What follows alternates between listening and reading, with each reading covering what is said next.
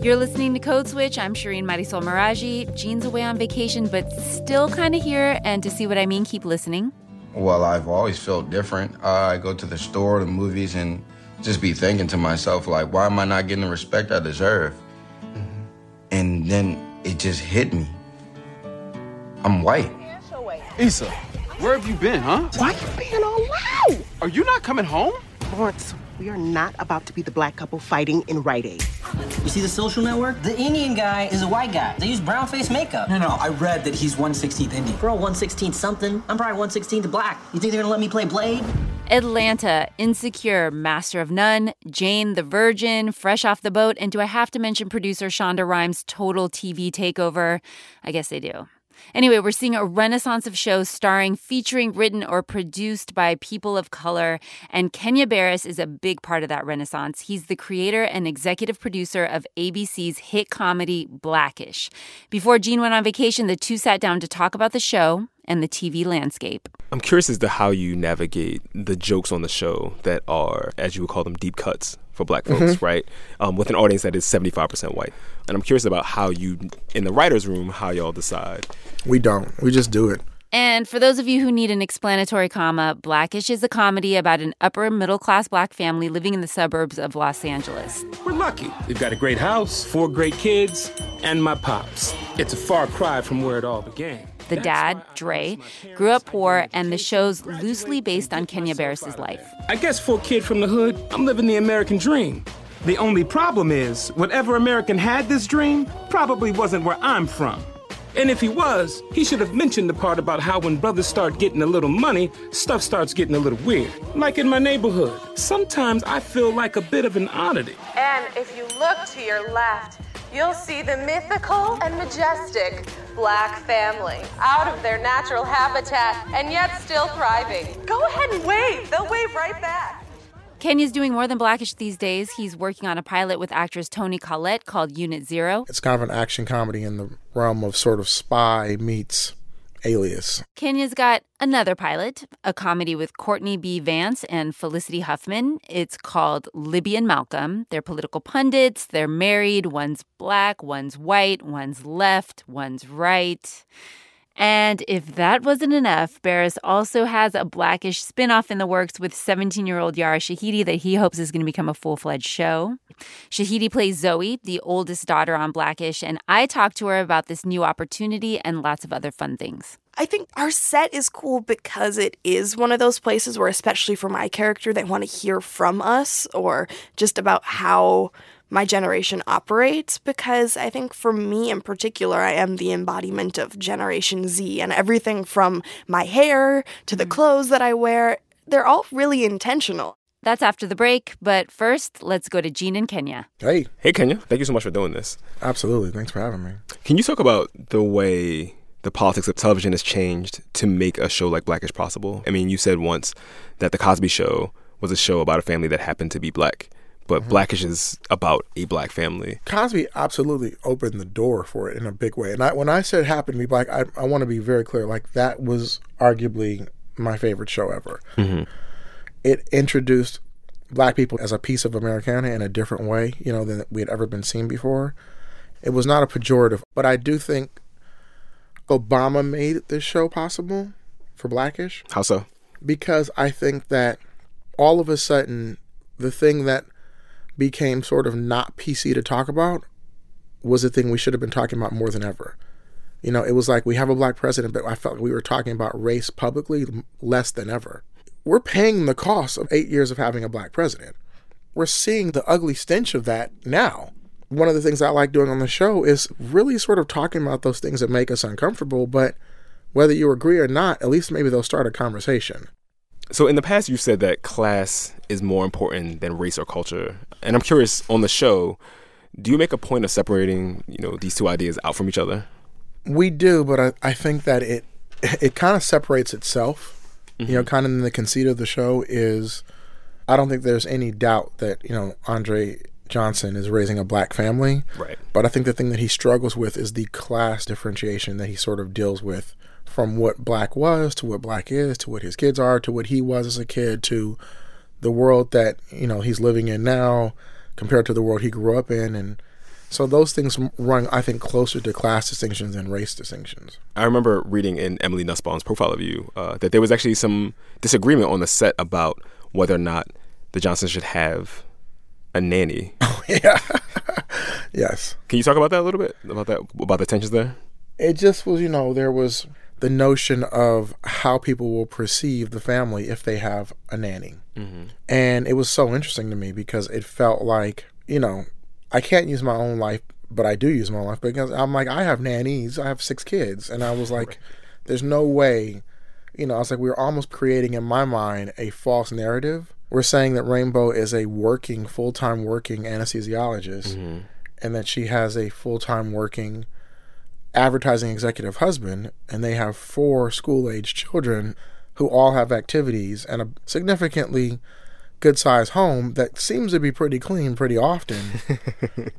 and who's doing all this work? You know, my mom worked, mm-hmm. you know, two, three jobs and, you know, raised five kids, and we never had a nanny. So I think that sometimes you I understand, you know, some of the pushback, but at the same time, I feel like that's that's a narrative for this family that didn't feel true to me, and I felt like it would go against what the show's conceit is really about, being as honest to what this family is, you know, for the tableau that we're trying to present. So one of the things in the show that Dre is wrestling with is this transition from a dude who grew up one way to a, someone who has means suddenly, right? And I'm curious as I mean that's been the traje- trajectory for a lot of us. Um, I, I grew up poor and now I'm not, and you never stop feeling poor in a lot of ways, right? Um, that you always like, it's always like this idea that I might be homeless. You know what I mean? There's there's a couple things that go wrong. I might be homeless, and I'm curious how that plays out in your in your own life. I'm still like you. It's like they say you're always that scared little boy or scared little girl or whatever. You know, you, you kind of those moments. Uh, my dad came up, you know, not quite depression, but he came up in a time when it was, you know, he was really broke, and he has his own way of dealing with. it. I'll go to my dad's house, and his cabinets are just packed with food. Yep. And I'm like, Daddy, you can't possibly eat all this. so there's a mentality that goes along when you don't have that you're mm-hmm. always sort of either saving in a different kind of way because you're scared of not having or, or you're spending. I mean it's it's it's right. twofold. It's a duality it goes to or you're spending because you want to have evidence that you do have it for others and for yourself. This is Dre in the in the sneakers in the face. One hundred percent. Yeah. We agreed we were going to make some serious changes. And we will. I, let me just explain, all right? My, my, my, shoes and my clothes, they are a part of me. I can't compromise on those. Dre. Look, look, look. I have a plan to offset my spending. Okay. All right?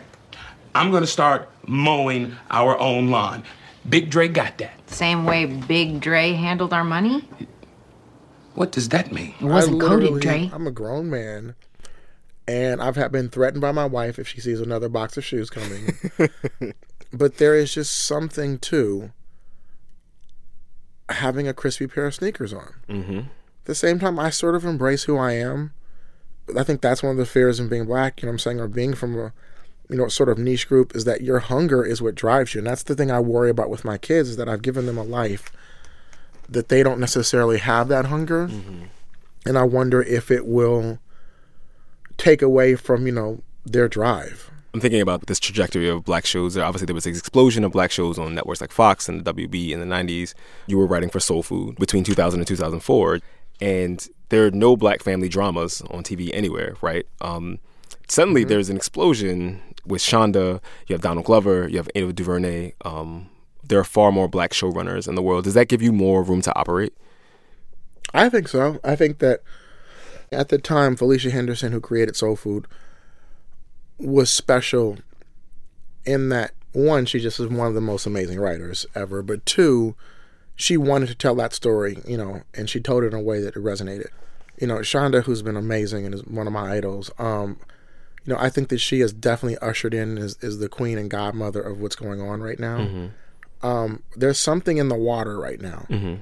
you know, and I'm so happy to, just in the smallest of ways, get to be a part of it with Issa and Courtney Kemp and Donald Glover and you know and Aziz Ansari. You know, I'm think this, you know, it's not just. By I think there's a, people are opening their minds up to different voices content is king and they need content and so the, because they need content they're having letting different voices have that content Um, I think the thing now is that you're seeing shows like Atlanta anchor FX.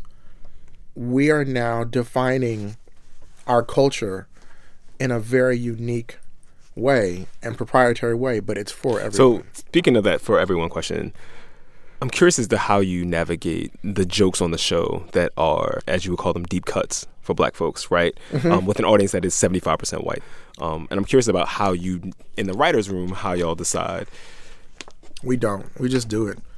The Simpsons do it. You know, The Simpsons do it for nerds. The Simpsons do it for lampoonies. Like, it's not like they do it for themselves, and you either get it or you, you, never don't. worry that this is too specific. No. No, we had a no, we had a rich homie Quan joke.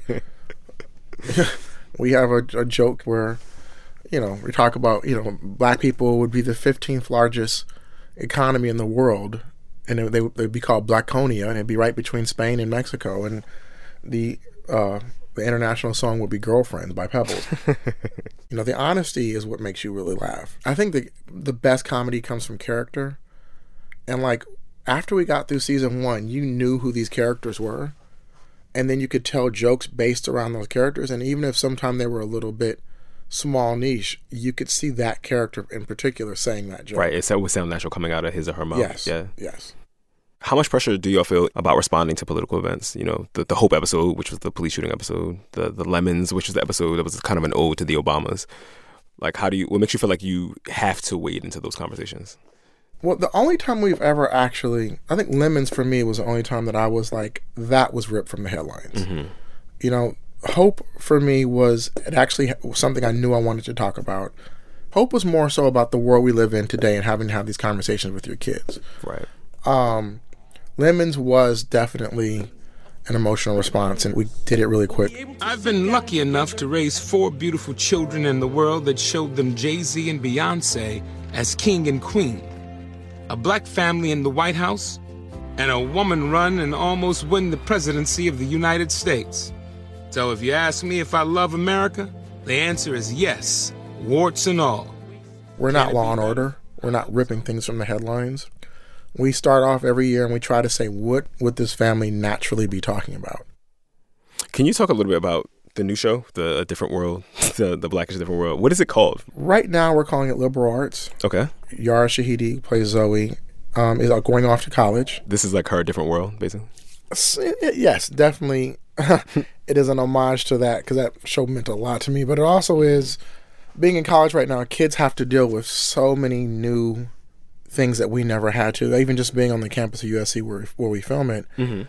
I was noticing the bathrooms were marked all gender. Right. So you know, I just think it's a whole different world. So I thought there was something interesting, you know, no pun intended, in showing that in sort of it's kind of an upstairs co- downstairs comedy between the administration and the students. It's actually about issues that millennials and Gen Z and Gen Alpha kids are going through. Gen Alpha is that what we call them? Gen, uh, Gen Alpha. Yeah.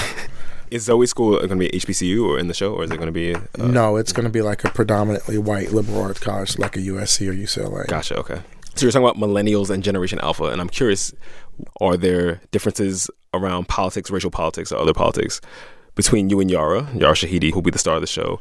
Well, Yara is, I mean, vastly more in depthly able to sort of articulate her own point of view in a way that I have not seen most kids be able to do. Mhm.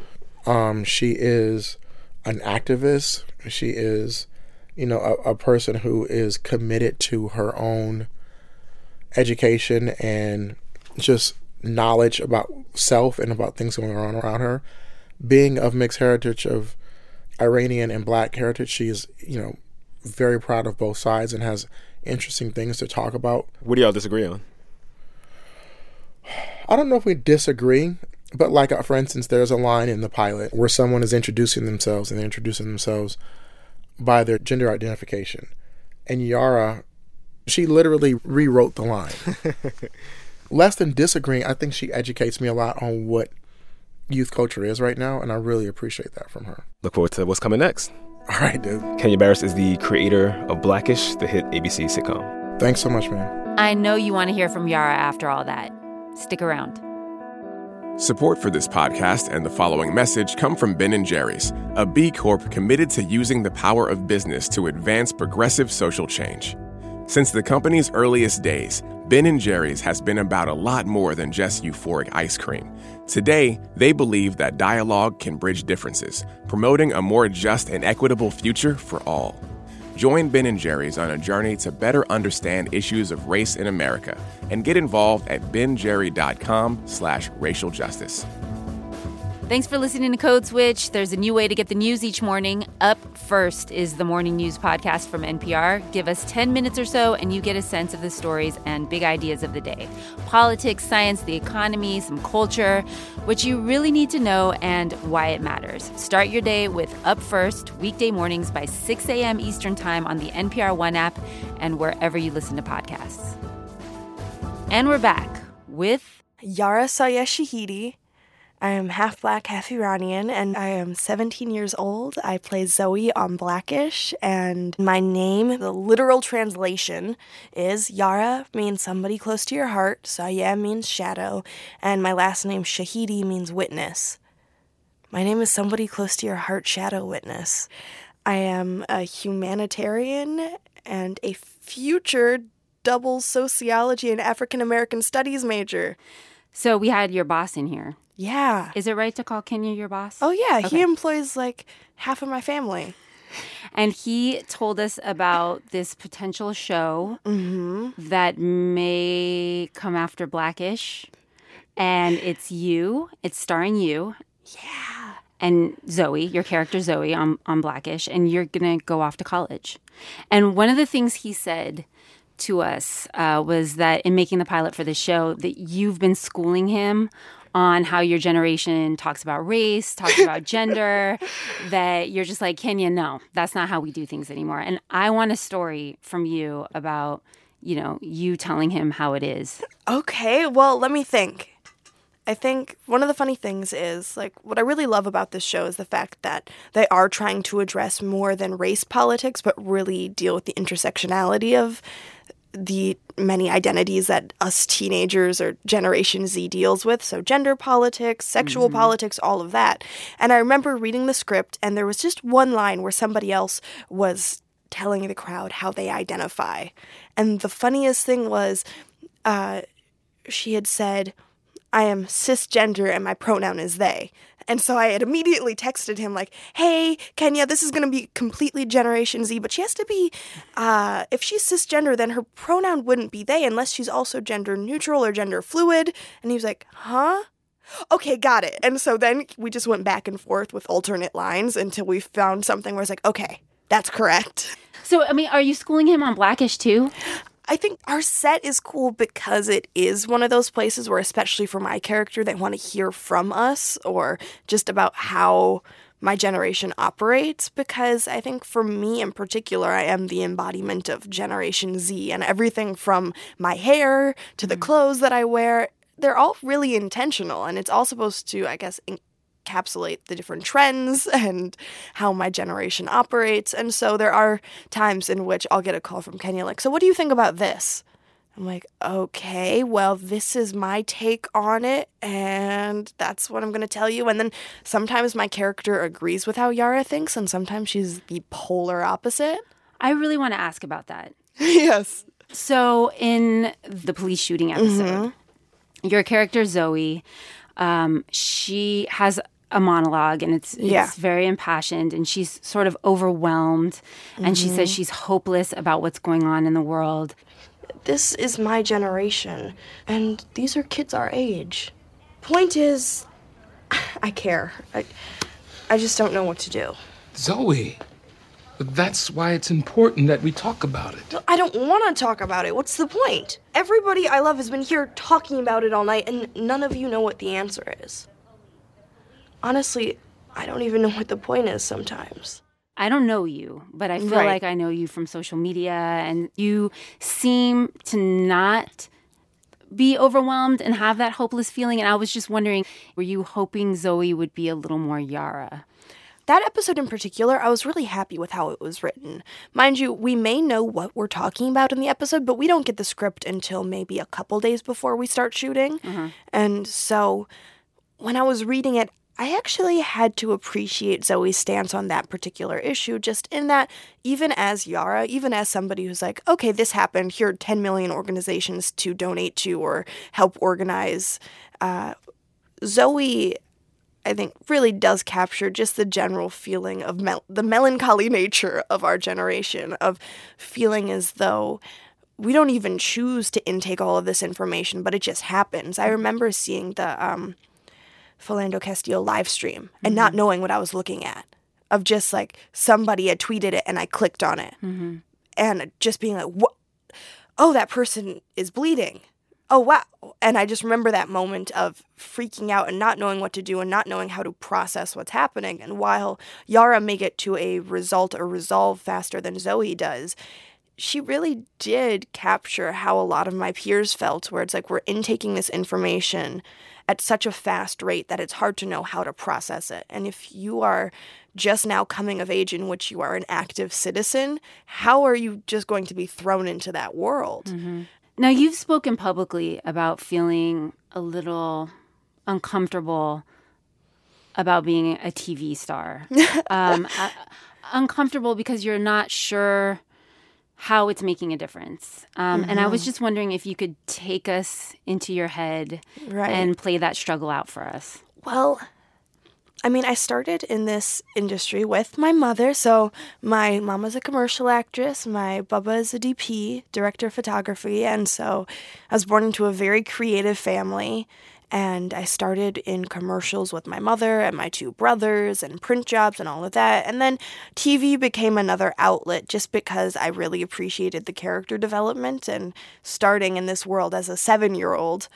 I my first role was some a little girl who has an imaginary world. And so now the past 3 years being a series regular has really shifted how I how I view this. I feel like my activism has only grown while I've been on TV, but it really did make me look at how my activism has taken shape.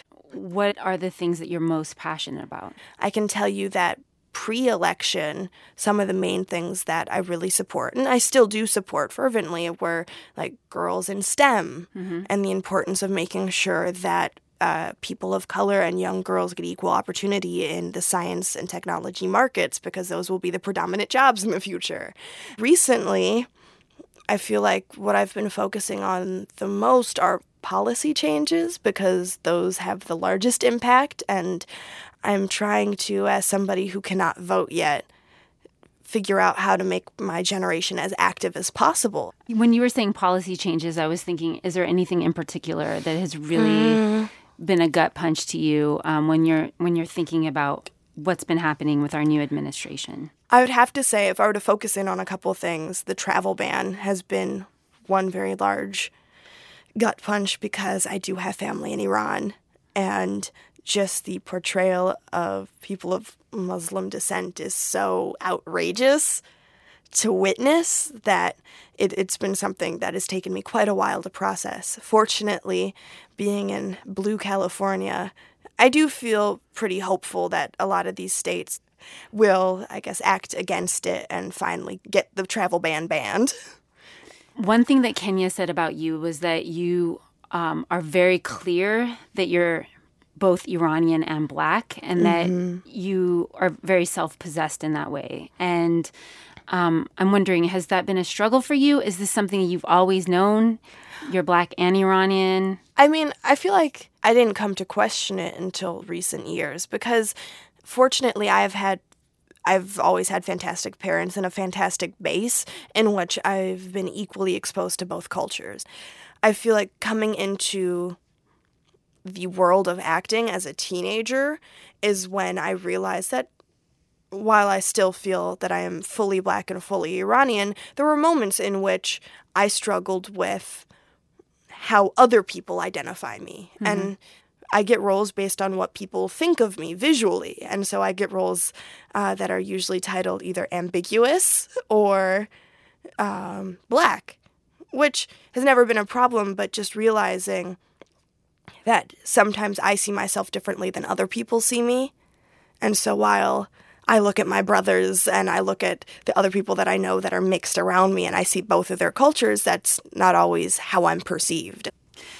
You said you talked to your parents about this. Mm-hmm. And you said that in reference to, you know, being a teenager and and really realizing, okay, this is how the world sees me. Well, I feel like one of the first conversations about how I was being perceived actually happened freshman year of high school.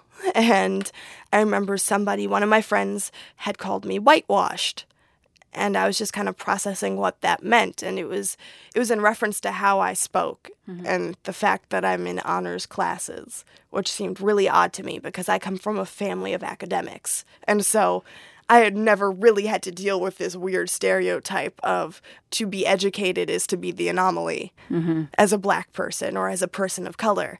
That conversation really started with okay, so this is what happened at school today. I responded by saying, What do you mean I'm whitewashed? Because of how I speak. No culture owns a way of speaking. And then we really kind of delved into just how to have the confidence to respond in that kind of situation.